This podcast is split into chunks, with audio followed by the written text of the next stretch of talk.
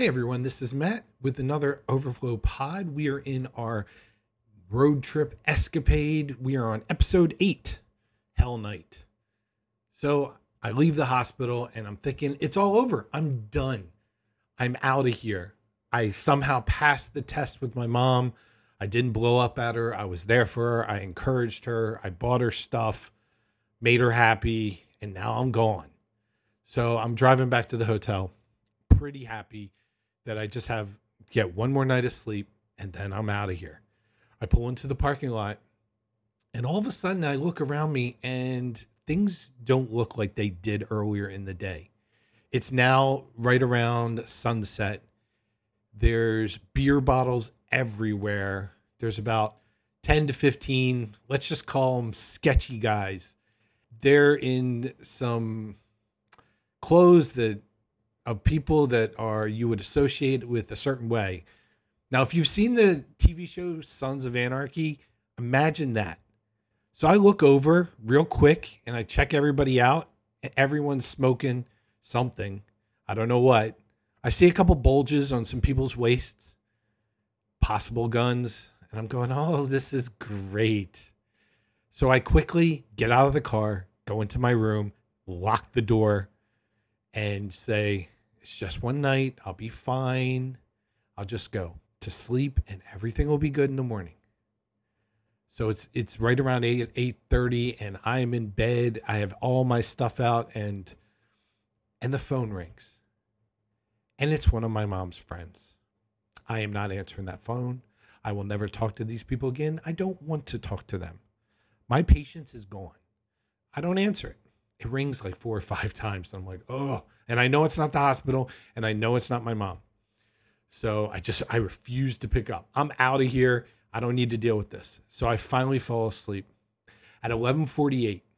I know this because I look at the clock. There is a big bang, almost like a gunshot, and then just a few seconds later, the fire alarm goes off. Do you know how loud a fire alarm is in a hotel or a motel? It's really loud and I was in a dead sleep. And I have a CPAP on it. If you don't know what a CPAP machine is, it's basically like a tube connected to a little machine and and it has a mask that goes over your face and it pumps air in so that like when you're at night if you stop breathing it helps you breathe because years ago I found out that I stopped breathing at night and it's kind of a scary thing because you can die from that. So I have this CPAP on to keep me alive while I sleep at night, and and I'm like kind of weary, and I'm trying, and I and I yank it off, and and and the alarm's going off, and I'm like, what is going on? And I hear some more bangs, and and I'm just freaking out. I'm like, oh my gosh, what am I gonna do? About six or seven minutes go by, and I'm finally starting to wake up. My heart is pounding. You can imagine the adrenaline that's going on. And I look around and I'm like, I got to get out of here. I got to get out of here. So I basically try to pack everything up. I don't have any time. I'm like, I'm not putting my contacts in. I just grab my glasses. I pack up all my CPAP stuff up. I pack up all my clothes, my phone, my iPad, all that stuff. Put it in there. I grab my suitcase and a jug of water and pillows and I get out of the room. I leave the key in the room. I don't close the door all the way, but I somehow I get to my car which is right outside my room. I throw everything in the trunk and right then I see a fire truck pulling up and I'm out of there. I just took off. I'm driving on the road and I'm going the wrong way. And I'm like, "Oh, so I got to try to put it on Waze." And I click on my phone, I realize I don't have my phone cord. I'm like, ah, I can't stop. And I end up going over a bridge. I'm heading towards Myrtle Beach, which is the exact opposite way I want to go. So I'm on the bridge and I realize I can't see because the prescription glasses that I have are about three to four prescriptions ago. And I can barely make out the road. And I'm on this bridge and I don't do well with bridges. And there's cars all around me and the people are driving fast and I'm freaking out. My heart is pounding and I feel like I'm having a heart attack. I finally get over the bridge. I pull over on the shoulder. I get out. I get to the trunk. I unlock it. I I put my contacts in dry so I can see. Then I look for my phone cords. And I realize I don't have my phone cord. crap. I must have left it in the room. So I'm driving back towards the hotel just to see if I check out the situation. Another fire truck pulls up, along with police cars and an ambulance. And I'm thinking, I am not getting involved with that stuff. So I just start heading back. I punch into Waze and I'm just trying to follow my phone while looking at the road. At least I have my contacts in so I can see now. I'm driving towards Conway, which is like this podunk town outside of Myrtle Beach. It's like the closest town. So I get to Conway and I'm I'm like, I got to get to a gas station. Now I did fill up the night before, so I was all set to go, eh, but I needed a phone cord. So I'm hoping for one of those really nice convenience store gas stations that sell everything marked up real high. So I find one and I go in, and it's mostly liquor store slash sells gas slash has really weird stuff. I go in there and I'm looking around, and there's some interesting people at around midnight in a gas station in the middle of the week. But I, I go over to finally find the phone cord section. And I need an iPhone cord, and they have everything but an iPhone cord. I'm going, oh, you got to be kidding me. So I asked the guy, I said, hey, do you have any do you have any iPhone cords? He goes, no, man, that's all I got. And I just go, oh. he goes, you all right? I said, yeah. He said, you don't look it. I said, "Well, I was I was asleep about half an hour ago, and the fire alarm went off, and some gunshots, and I just got out of there." And he was like, "No bleep," and I was like, "Yep." He was like, "Man, you need help." I was like, "I know," and he's working on this Fireball liquor display. He grabs a Fireball bottle and he pours me a shot, and he goes, "Here you go, bud. You need some Fireball. Fireball cures all." I'm like, "Dude, I gotta drive. I don't want to take a Fireball." And he was like, "Come on, man." And I was like, no, no, no, it's okay. So I turned it down and he was like, all right. And then he drank it. I was like, okay, this guy's great. So I finally pick out a car cord that I can use with my iPad. And so I can hook it up. So at least I won't have to stare at it. I can load everything up on my iPad and use my phone as a hotspot for my iPad because it doesn't have internet. And so I buy the cord, I go out to the car, I open it up, and it was the wrong cord for the package. However, it was an iPhone cord in a USB C package. So I was like, woohoo. So it worked. I slapped my iPhone in and I head off. And I'm driving, and Waze has me going towards, you know, North Carolina. I'm on all these back roads that I never took. And I, I get to a point where I'm like, I finally calm down enough to realize I'm going in a way that I've never dr- given, driven before. I'm going to trust Waze, even though I hate it. And I'm going on all these back roads. And the speed limit's pretty high, but it's literally force on both sides, single lane on both sides. And I'm driving, you know, and it's a 55 mile an hour speed limit, but you can't see anything. There's no street lights. You are literally in the dark. There could be somebody in the road and I'm going to hit them. And it's so I didn't go that fast because I was scared out of my mind. So I'm going on these back ways. Oh, Waze I'm going to kill you. And I and all of a sudden I cross over to North Carolina and I've been driving for like 60 miles on these back roads. And I'm like, great. I'm in North Carolina at least. And then finally, after about another 30 minutes, I see a sign for 95 and I'm in Lumberton, North Carolina. I'm like, so I'm pulling in and I'm like, I'm, I'm still hyped up. I still have all this adrenaline flowing. I was like, should I drive or should I try to find a hotel? Because I definitely need to get some rest. So I decide to keep. I, I decide if I see a good hotel, I'll stop. So I'm driving through Lumberton. I see a couple hotels, and they're so sketchy, and they don't even look like I want to stop there. So I just keep going. I get on 95, and I just drive. And finally, I hit Fayetteville. And Fayetteville has a ton of hotels. I mean, there's my Hampton Inn that I stayed at. I'm like, I pull right into the Hampton Inn. I go right up to door, and I realize there's a lot of cars in the parking lot. They're parked everywhere. They're parked on the curb. They're parked in the lobby lane where you go in and you leave your car there to get your room and then go back out to your car to park. They're there. And I pull up to the to the door, those nice big glass doors that open up, you know. Big nice little handwritten sign on the door, no vacancy. Great. So I get back in my car, head up to another hotel. no vacancy. Look at another hotel, no vacancy.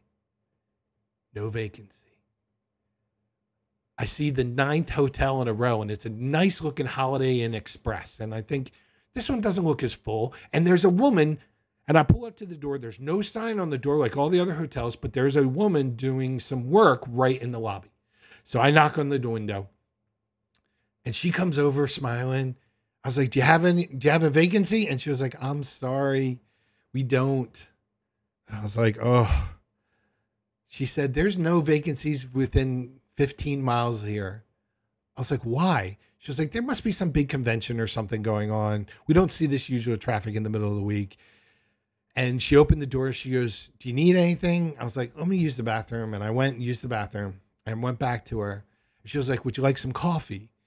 And I said, No, I don't drink coffee, but I saw some Cokes there and I was like, Hmm, I should go for some caffeine. But then I was like, If I stop somewhere, the caffeine will keep me up and I'm not good with caffeine. And my heart's already been through a lot. I don't want to deal with that. So I asked her, Is there any place to stay around here? And she was like, They're all taken. And I was like, Why is it so busy? I was curious at this point. She said, Well, we're halfway between New York and Florida. So people like to stop on this North Carolina corridor. And I was like, I said, yeah, I stopped in Lumberton and I was going to go there. She was like, oh, you don't want to go there. I was like, okay.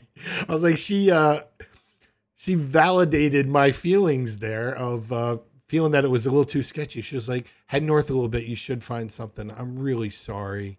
And she talked to me a little bit more. She asked me if I wanted to sit on the couch and fall asleep for a little bit. She would let me and I was just so thankful for her. She said she was going to cook me up some like some of their breakfast food that they have in the morning. She was going to heat something up for me. I was like, no, that's okay. She was so nice. And I thought every single service person that I ran into, service industry, whether it's a waiter, a waitress, hospital staff, hotel person, they were so kind. Even though everything else was tough on the on the trip, these people made it a little bit easier. So I finally I leave there and I start driving north and I end up I see another hotel about an hour past that and I'm really tired at this point.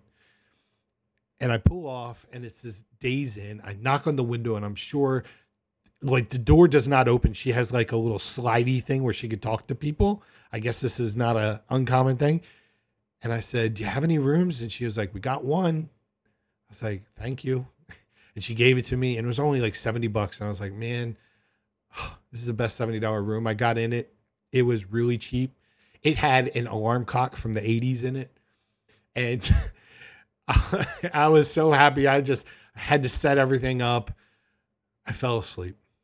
I slept for about three and a half, four hours. I got up and I left. What a night. Before I did that, when I was in the middle of the night, I sent my wife a Facebook message saying, It's 3:20 in the morning. Do you know where your husband is? and, she got up at like 4:30 and saw that I was somewhere in North Carolina, about two hours away from the hotel I was supposed to be at. And she was like, "Oh man, this is this is going to be a good story." So I get in the car and I'm driving back, and I am really relaxed. I got those three and a half, four hours. They were great. And I'm driving back, and there's traffic, and I'm stuck in an accident. But you know what? I'm fine. I'm happy. I'm just glad to be away from that hotel from the night before. I don't know what happened. I'm kind of scared to look at it. I mean, who knows? And so I'm driving home and I'm like, it's over. I just have to get home. I'm driving really safely, not trying to go too fast. And all of a sudden, I remember the toll that $16 toll on 95. And I'm like, I am refusing to pay that toll. Now this is weird. I mean, I spent over a thousand dollars on these few days, and I'm complaining about sixteen bucks. Maybe because I didn't get enough sleep. Maybe it's a character defect I have. I said, you know what? So as soon as I see a sign for Route 40 on 95 Pulaski Highway, I take off on Route 40, and I'm no, I know nowhere. I just know if I head down 40 long enough, I will hit where I know I am. So I start heading towards 40, and then 40 has a bridge. I didn't know it. There's a $12 toll for the bridge. I was like, I would have stayed on 95. And at this point, I was incensed. I was like, oh no, you are not catching me. So I get off there, I make some back roads. I'm driving by this bridge, but I'm like heading like through the city right before it.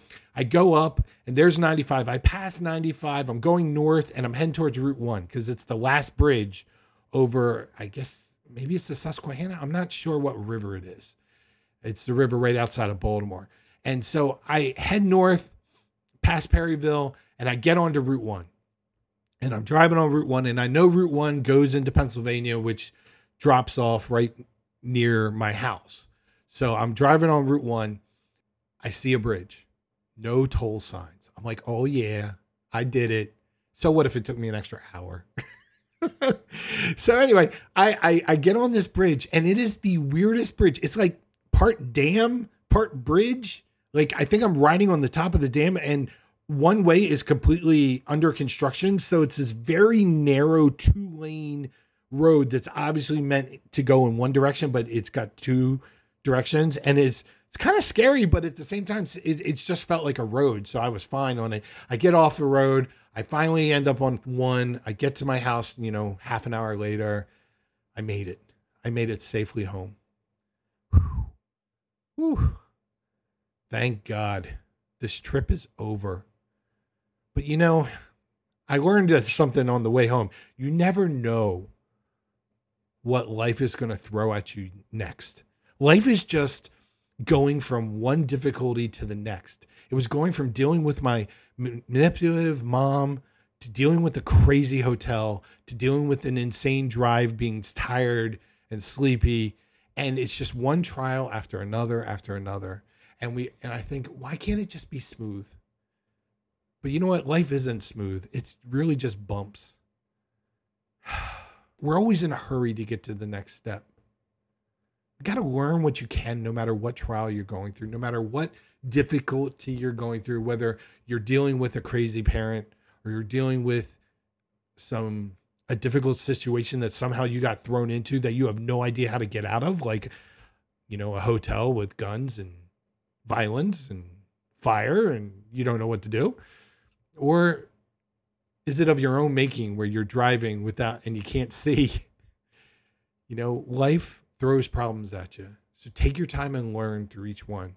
It wouldn't have taken me more than 10 extra seconds to put my contacts in in the room, but I was in too much of a hurry. I wasn't thinking straight. I should have done that. I should have made one last sweep. It would have taken two seconds and I could have gotten my phone cord.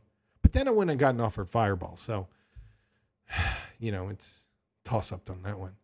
And I made it home. Now, what am I going to do with my mom now that I'm home? Give you a little update. I've this was a trip that I went on a little bit ago. It's been a while, and on average, my mom has called me twice a day, every day.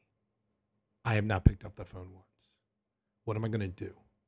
Well, I'm going to save that for episode nine. That my final thoughts on how to deal with her and figure out what's going on. All right. Well, that's it. I hope you enjoyed my crazy hell night and hope you have a wonderful day. And I'll see you in the next pod.